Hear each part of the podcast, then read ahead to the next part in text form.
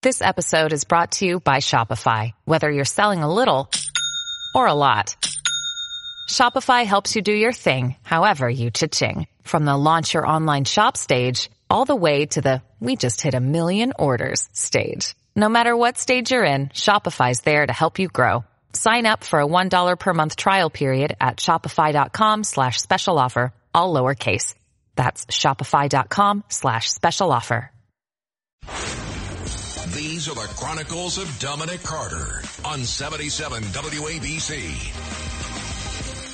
E. Jean Carroll isn't holding back her true feelings to Mr. Trump's lawyer after a jury found his client liable for sexually abusing and defaming her.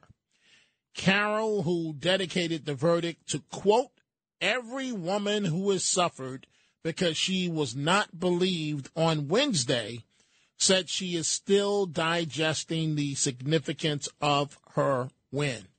This thing should have never been in a court of law. It was so unfair to Donald Trump. You talk about being blindfolded, one arm tied behind your back, and both feet tied. That's what he had to deal with. She went on to say there's sort of a feeling of victory that at last somebody has held them accountable in a courtroom. Now, what, what does that mean, Miss Carroll? Are you in, inject, injecting your situation to even the criminal inve- what, what does that mean? That at least someone has held them accountable in the courtroom. It's a very interesting comment. And she says it's such a mash of overwhelming emotion. It's hard to put it into words, she told CNN.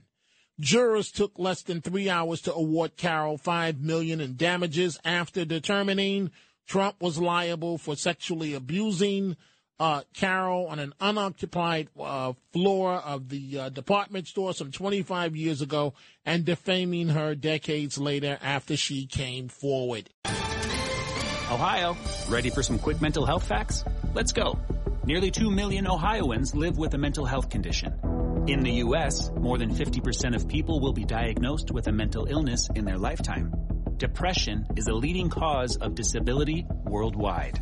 So why are some of us still stigmatizing people living with a mental health condition when we know all of this? Let's listen to the facts and beat the stigma. Ohio, challenge what you know about mental health at beatthestigma.org.